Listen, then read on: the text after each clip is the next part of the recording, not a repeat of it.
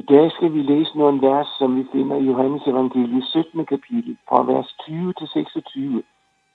Og der siger Jesus, ikke for dem alene beder jeg, men også for dem, som ved deres ord på mig, tror på mig, at de alle må være et, ligesom du, far, i mig og jeg i dig. At de også må være et i os, og at verden skal tro, at du har udsendt mig. Den herlighed, du har givet mig, har jeg givet dem, for at de skal være et, ligesom vi er et. Jeg i dem, og du i mig. For at de fuldt ud skal blive et, og for at verden skal forstå, at du har udsendt mig og elsket dem, som du har elsket mig. Far, jeg vil, at hvor jeg er, skal også de, som du har givet mig, være hos mig, for at de skal se min herlighed, som du har givet mig. For du har elsket mig, før verden blev grundlagt.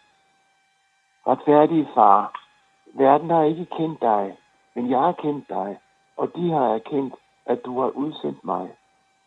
Og jeg har gjort dit navn kendt for dem, og vil gøre det kendt, og, de, og jeg, jeg læser et gang til her. Og jeg har gjort dit navn kendt for dem, og vil gøre det kendt, for den kærlighed, du har elsket mig med, skal være i dem, og jeg i dem. Amen. Det er den del af det, vi kalder Jesu ypperste præstlige bøn, øh, vi læste her. Den sidste del. Det er så meningsfyldt og stærkt, det Jesus siger i sin bøn, og det, som man taler om med Gud, hans far. Og der er så mange facetter i det. Og så læste jeg forleden dag en prædiken af Skovgård Petersen, som var præst i Roskilde Domkirke for rigtig længe siden. Han skriver om denne tekst i en prædiken, at det, der i den grad fastholdt hans tanker, det var det, Jesus siger, når han proklamerer, Far, jeg vil Videre siger Jesus så, hvad han vil, nemlig at dem, som tager deres tilflugt til ham, dem som tror på ham, skal være sammen med ham i evighed. Der er en fuldstændig stålsat vilje hos Jesus, der ikke bøjer af, men som målrettet lægger alle ting i Guds hånd, så han kan virkelig gøre det, han vil, nemlig at være sammen med dem, som tager imod ham som deres frelser. I verdenshistorien har der været mange stærke mennesker med mange stærke planer. Det har de så arbejdet på, og mange har da også kommet igennem med, der, med det, de ville. Jeg husker, da jeg var dreng, så havde jeg en, en skolekammerat, som mistede sin far. Han døde af kræft. Faren var forretningsmand og havde en produktion med en del ansatte medarbejdere. Og da han blev klar over, hvor det bare henad, og lægerne ikke kunne hjælpe ham mere, så indtalte han sin sidste vige på sådan en spolebåndoptager. Jeg ved ikke, du kan huske, at der var sådan noget. Men han tog mikrofonen, og så indtalte han sin sidste vige. Det er så mange år siden, så det var muligheden for ham. Han kunne selvfølgelig også have skrevet, nedskrevet sin sidste vilje. Og det var han nok blevet for svag til.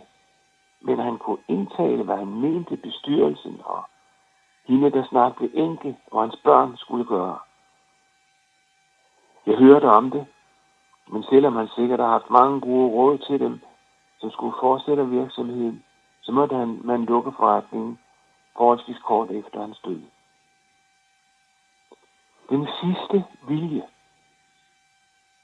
Og Jesus afdækker sin sidste vilje, når han siger, at far, jeg vil, at hvor jeg er, skal også de, som du har givet mig, være hos mig. Og Jesus fortsætter, de skal se min herlighed. Den oversættelse, som vi kalder Bibelen på hverdagsdansk, dansk oversætter her, Far, mit ønske er, at dem, som du har givet mig, må komme til det sted, hvor jeg tager hen, og at de må se min herlighed. Jesus beder denne bøn højt, Johannes evangelisten, som har skrevet det her, kender jo, hvad Jesus beder om og gengiver det her i kapitel 17 i Johannes evangeliet. Og ved du, hvad jeg tror? Jeg tror, at disciplene, som har været der den aften og har hørt Jesus bede, som han gør, de har tænkt, er det ikke os, han udtrykker dette ønske om? Er det ikke mig, han taler om, når han med så klare ord udtaler sin vilje? Og han vil have, at jeg skal være sammen med ham. Og jeg tror, at han er Guds søn. Skal jeg være sammen med Guds søn, og det, hvor han går hen? Tidligere den aften havde Jesus undervist disciplene om, at det var det, der var ved at ske, og det, der siden skulle ske. Han har fortalt dem om, at han ville forlade dem, og han sagde endda, at det var gavnligt for dem, at han gik bort. På samme måde har han undervist dem om Helligånden, som skulle sendes til dem. Og det sker jo pinsedag. Og indgangen til hele den undervisning var, at Jesus sagde noget om, at de ikke skulle frygte. De skulle ikke være bange. Og han talte om hans fars hus, hvor der er mange boliger. Og han ville gå hen og gøre en plads reddet til dem. I den forbindelse kan de ikke tankemæssigt få tingene til at hænge sammen.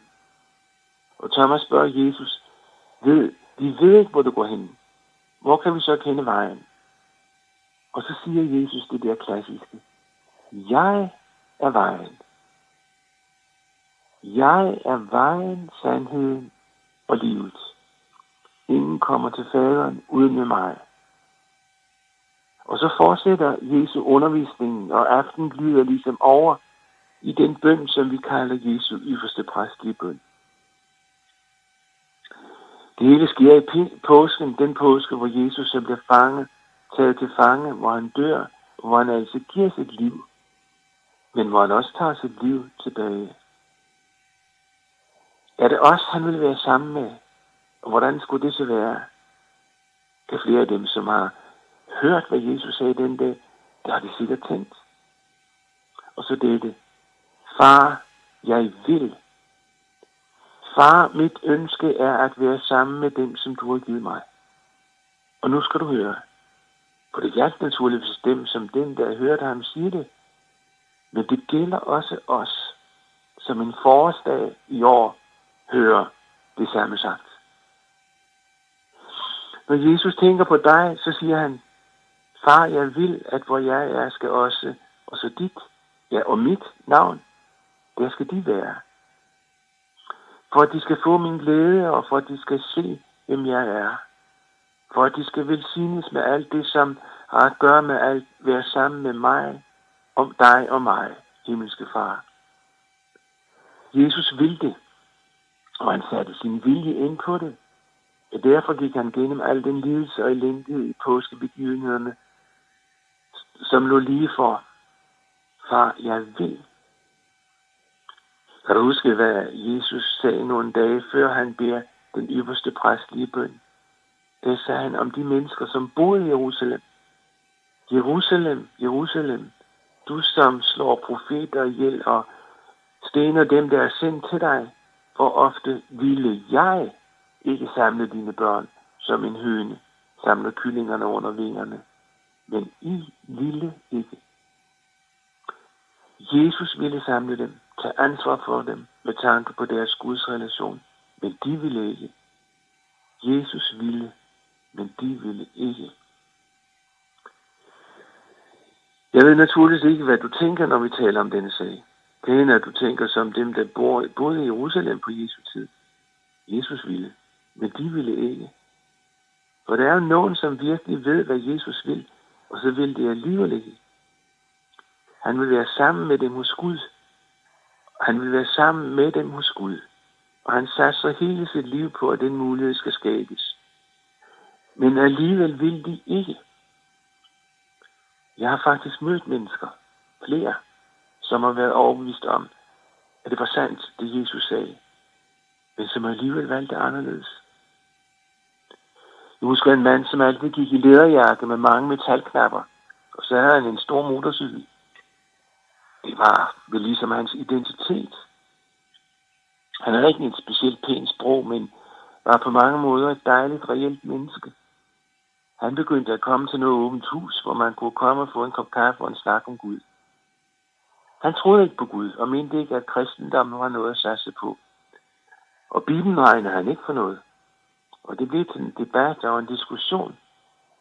Og jeg husker, hvordan han provokerede så meget, så jeg sagde til ham, at nu vil jeg bede til Gud, om at han ville åbenbare sig, om han ville åbenbare sig for ham. Og så opfordrede jeg ham til at bede til den Gud, som han ikke troede på, og bede om, at det samme måtte ske. Så skiltes vi med et smiler. Ja, jeg ved ikke, om vi var gode venner, men i hvert fald sådan, så vi kunne grine lidt til hinanden. Og vel cirka en måned efter, så kom han til åbent hus det samme sted. Det var så mærkeligt, for det, øh, hans opførsel var så anderledes, eller på en helt anden måde, end hvad vi havde været vant til. Jeg spurgte ikke til hans opførsel, og jeg spurgte ind til hans opførsel, og jeg spurgte ind til, om han havde mødt Gud. Der var ingen tvivl om, at han havde haft en oplevelse med Gud. Men han var ikke meget for at tale om det eller indrømme det. Og så gik der nogle tid igen, og så valgte han Gud fra.